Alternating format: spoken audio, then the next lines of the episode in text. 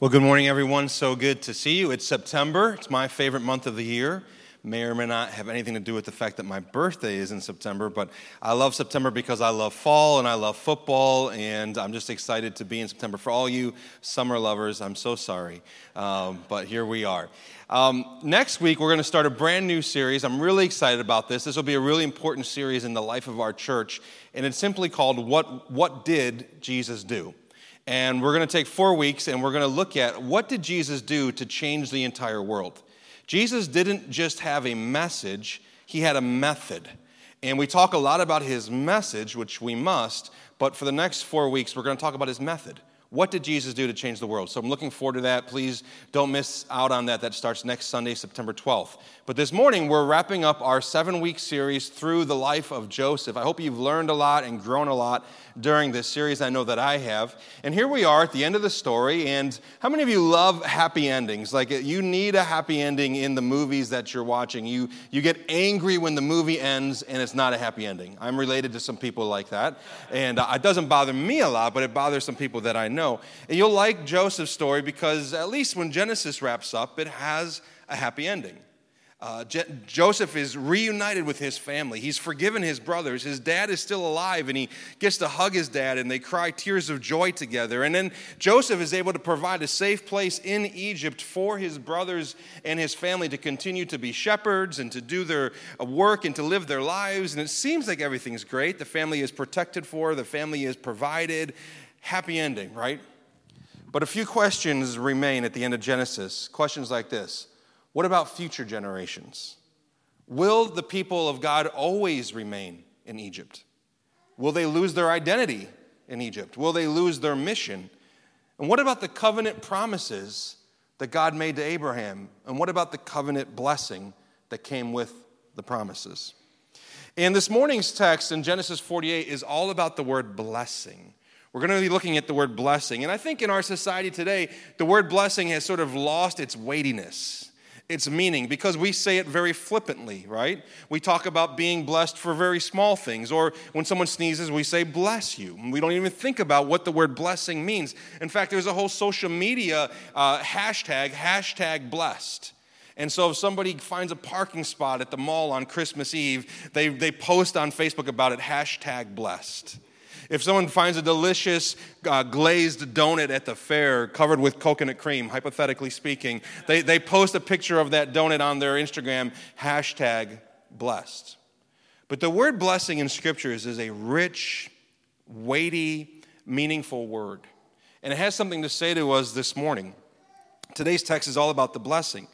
And when I talk about the blessing, to try to contextualize that word for our lives today, what is the blessing? And I, and I, wrote this definition. The blessing is when someone or something outside of us, we can't give it to ourselves, it's when someone or something outside of us sees us, really sees us, and then can speak definitively and definitely to our value and our worth. Let me say that again. The blessing is when someone or something outside of you, another person, uh, an accomplishment, can look at you, see you, and say, You're valuable and you're worth it, and I love you. And when we think of the blessing that way, we realize that every single one of us, up until this moment and moving forward, has gone through life searching for the blessing.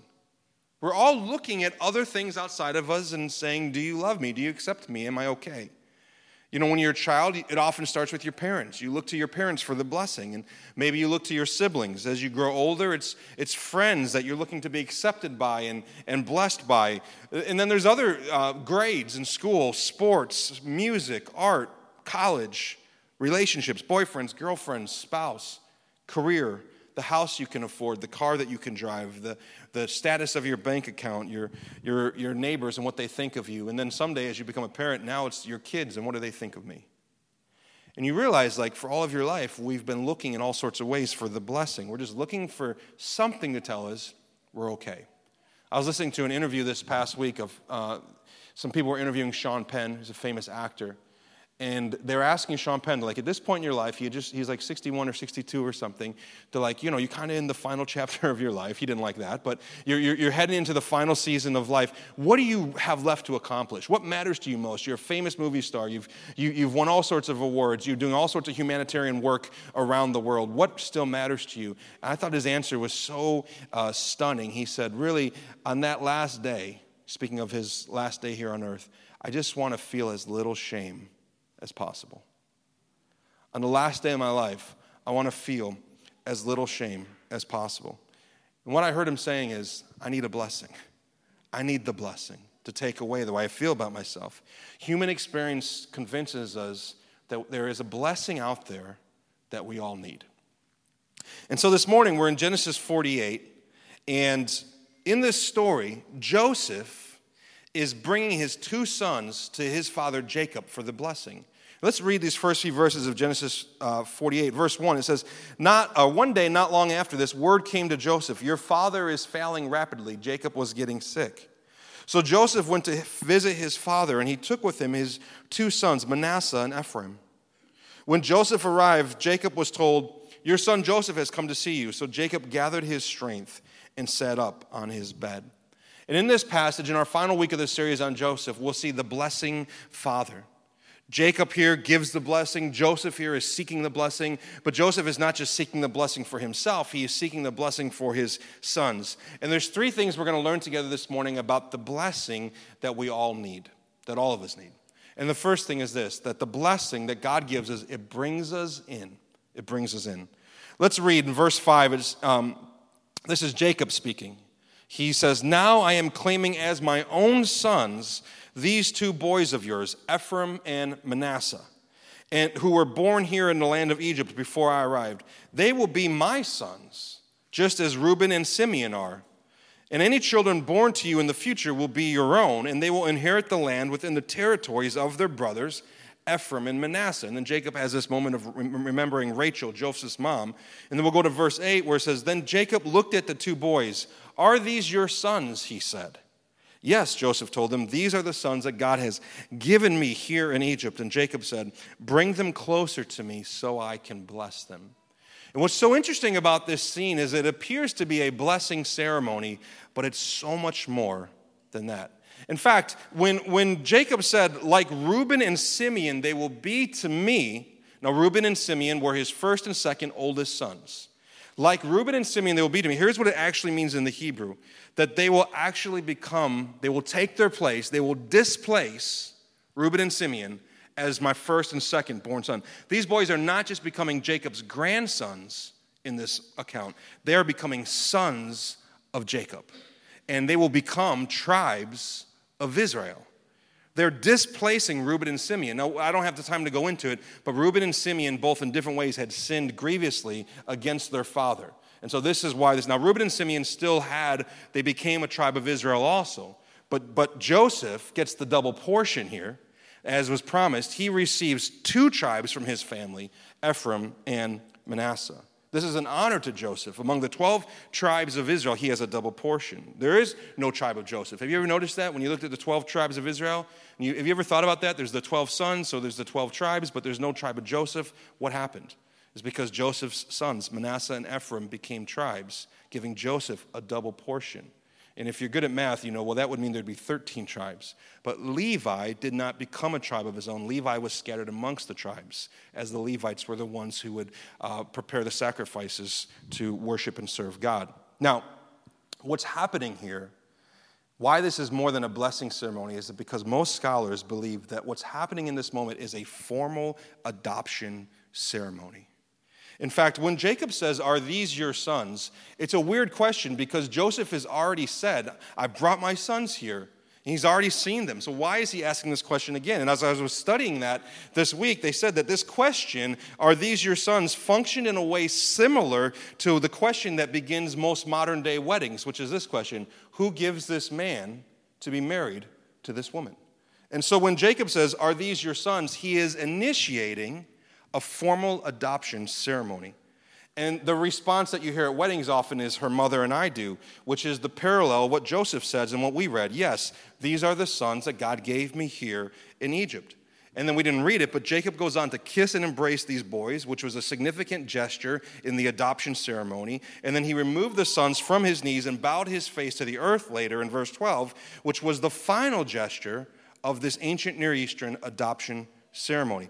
This is not just, a, you hear what I'm saying? I'm being pretty obvious here. This is not just a blessing ceremony, this is an adoption ceremony. John Piper, pastor in Minneapolis, says this. He says that adoption is the gospel made visible. Adoption is the gospel made visible. When someone brings you into their family and legally says, from now on, you, re, you belong to me, I take responsibility for you, my inheritance is now going to be extended to you. You were outside of my family, but now you're inside of my family. John Piper says that's exactly what God does for you and me. While we were his enemies, he sent his son Jesus to die for us, to bring us into his family so that we could be sons and daughters of God. And that's what I'm reminded of when I look at this story of what Jacob is doing here to bring them in. Now, why do you and I need this blessing of being brought in? And the reason is obvious because all of us have this inescapable, inescapable feeling, even as children, that we are on the outside, that we're on the outside of something, that we're not let in, and we're desperately trying to claw our way in. But once you've experienced the blessing of God that He's adopted you and brought you into His family, the life of a Christian, the life of a Jesus follower, the life of a disciple should not be consumed and eaten up with efforts to get in. When we live that way, here's what we'll be doing our entire lives. We'll be striving to get in, always trying to prove ourselves to other people, always trying to get access to inner circles. And then once we get in, our life will all be all about staying in, defining who is in and who is out giving our love and attention to the people who we consider also in, while trying to keep other people from getting out and judging them for not being on the inside. I mean, that is a summary of human nature, the way that we treat each other and the way that we live our lives. But the blessing that God wants to give us here to bring us in, it frees us to live our lives, to work and to play, not to get in, but because we've already been brought in. We're already in. It's the blessing of God, it's the blessing we all need. It's the blessing that brings us in. And, and, John, the apostle, says it this way in his gospel, John chapter 1, verse 12. He says, But to all who believed Jesus and accepted Jesus, he gave the right to become. Now, this word right speaks of a legality. He doesn't just feel like you're his son and daughter, he's made you his son and daughter. Legally, this is an adoption process. He gave us the legal rights, He gave us His name and His inheritance. We're in His family to become children of God. John explains, in case you're confused, he goes on to say in verse 13, they are reborn. This is where we get the term born again Christian. They are reborn, not with a physical birth resulting from human passion or plan. So he's not speaking, of course, of being born naturally or physically again, but a birth that comes only from God. The blessing of God brings us in. And what's so interesting to me in this story is that, in a sense, in order for Manasseh and Ephraim to be brought in, Reuben and Simeon had to be cast out. Someone had to be cast out and removed so that somebody else could be brought in. And this reminds me so much of what Jesus did for us that he was willing to be cast into utter darkness, the darkness of the cross, where he became our sin in our place so that you and I could be brought in the blessing that brings us in. A couple questions to consider before we go to our second point. What pursuits in your life, just for a minute, think about your life, the things that you pursue your job, your family, relationships, your health. What are the pursuits in your life, or what areas of your life, when you look at them, you say, you know, if I'm honest, most of the time I'm just trying to get in. I just want people to notice me. I just want to prove to my boss that I deserve that raise, that promotion. I just want my parents to be super proud of me. I just want my kids to, to, to talk to me. I just want, what efforts in our lives, what areas of our lives are we really trying just to get in? We're a slave to it. And then ask yourself this question What is that doing to you? What is it doing to your soul? What is it doing to your emotions? How is it making you treat other people? And the next question I want to ask is can you live, can you learn to live with this unshakable sense that Jesus Christ did everything necessary to bring you in? Nothing you or I will do will bring us in to what we need most. Jesus did everything necessary. This is the blessing he has for us. The blessing brings us in. The second thing that we learn from this text is not just that the blessing brings us in, but that the blessing lifts us up. So, what happens next is Joseph, and the Old Testament narrative here is very, very detailed. It's interesting. It says that Jacob takes Manasseh, the older son, with his left hand and positions him by the right hand of Joseph, so you, or Jacob. So if you can picture this, Jacob is lying on a bed, Joseph is facing Jacob. So to get Manasseh to his right hand, the hand of blessing, the hand of power, the hand of authority, he has to take his left hand and move Manasseh into place. Then he takes his right hand and he moves, his, he moves Ephraim into place so that the older son in this primogeniture society, where the oldest son is supposed to get the greater blessing, so that Manasseh will be at the right hand side of Jacob and Ephraim will be at the left left hand side of Jacob. But then Jacob does something unexpected. Jacob crosses his hands. And he puts his left hand on the head of Manasseh, and he puts his right hand on the head of Ephraim. And then he says this in verse 15. Then he blessed Joseph and said, May the God before, before, whom my grandfather Abraham and my father Isaac walked, the God, I love how Jacob describes God. Can you describe God this way? The God who has been my shepherd all my life to this very day. The angel who has redeemed me from all harm, may he bless these boys. May they preserve my name and the names of Abraham and Isaac, and may their descendants multiply greatly throughout the earth. Uh, Jacob is extending the covenant blessing here to the sons of Joseph. Verse 17. But Joseph is upset He's thrown by this whole thing. He was upset when he saw that the father had placed his right hand on Ephraim's head. Uh, so Joseph lifted it to move it from Ephraim's head to Manasseh's head. So picture this Jacob is blessing him like this, and Joseph is not happy. So Joseph gets up and he tries to grab his dad's hand and switch it over. He says, you, you've, you've, you've made a mistake here. And he, says, and he says to him, No, my father, this one is the firstborn. Put your right hand on his head. Now it's already too late because Joseph, or sorry, Jacob has already given the blessing, and we already know from other Old Testament stories, once it's spoken, it's spoken. They can't take it back. Verse 19, but the father refused. He said, I know, my son, I know. Manasseh will also become a great people, but his younger brother will become even greater, and his descendants will become a multitude of nations. And we see this in the story of Israel moving forward, that Ephraim becomes this powerful tribe. Now, what happens here is actually a constant theme throughout the book of Genesis that God likes to choose the unlikely, He delights to choose the overlooked. He lifts up the least. He lifts up the lowest. There's examples all throughout the book of Genesis. The older brother Cain had his offering rejected, while the younger brother Abel's offering was accepted. Young Isaac was chosen over his older half brother Ishmael. Then Jacob was chosen. Jacob himself was chosen over his twin brother Esau, who, although he was just a few minutes older than him, he was the older brother. And then Jacob's son, Joseph, who we've been studying his life, he himself was chosen over 10 older brothers. And now Ephraim is being chosen here over Manasseh. God chooses who he wants and how he wants. And one of the commentaries I read said it this way, and I loved it, so I'm going to read it to you. God's grace, the grace that finds us and lifts us, must never become captive to position or privilege or heredity or hereditary things or expectation or tradition or convention or disposition. God's grace is not captive to the things that we think matter. Instead, God's grace is sovereign.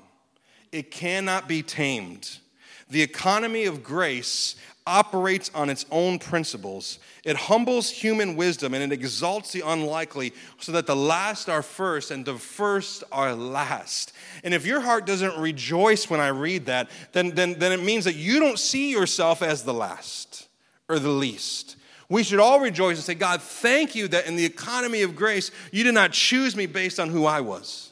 That I was impressive, that I was important, that I was moral, that I was religious, that I was spiritual, that I did my part. But God's grace reaches down to the lowest possible place and lifts us up when He finds us there. And that's the goodness of His grace. This is how God works. When God needed a public speaker for His people, He chose a stuttering shepherd named Moses. When He needed a giant slayer, a warrior, He chose a, a harp playing shepherd boy named David. When He needed a voice for His exiled people in Persia, He chose an orphan, a beauty pageant winner named Esther. And this is good news for you and me this morning because no matter what your story has been up until this moment, God can choose you and He can lift you up and He can use you for His purposes and His plans because the blessing lifts us up.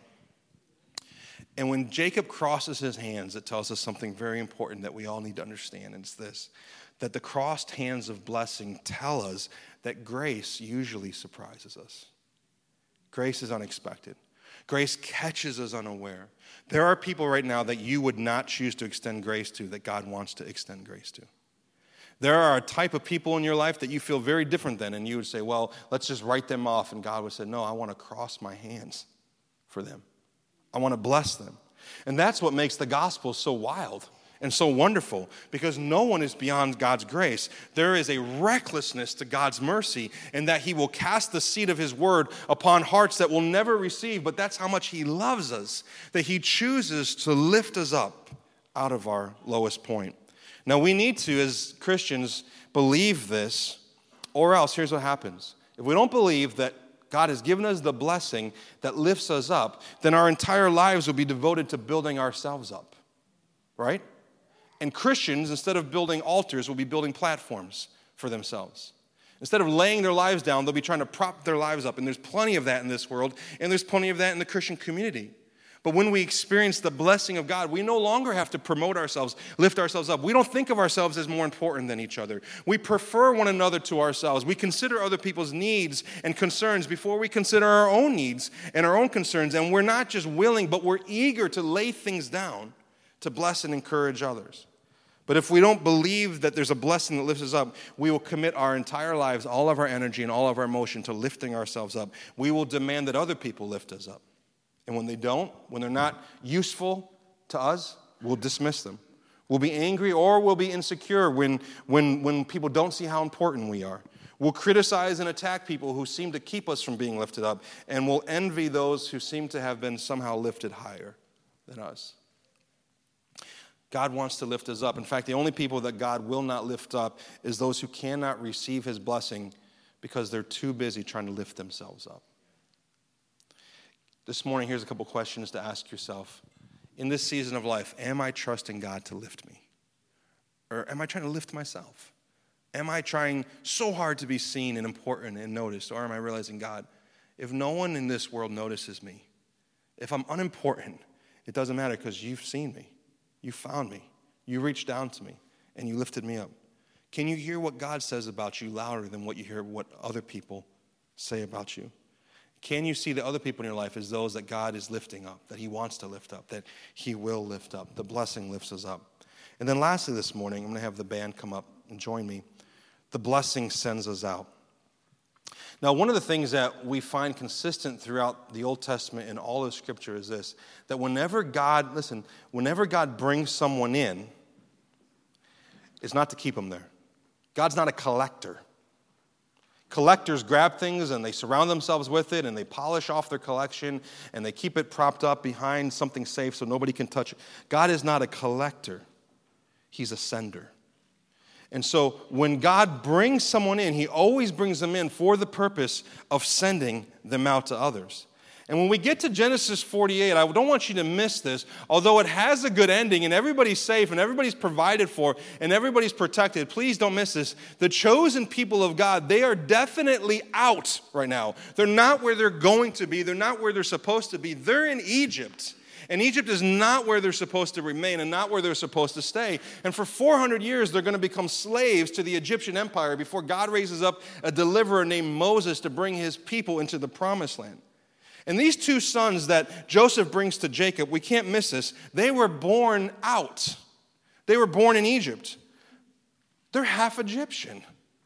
I mean, when Joseph brought his sons to them, he must have on some level wondered, will my father accept them and bless them as his own? Because they're not full Hebrew.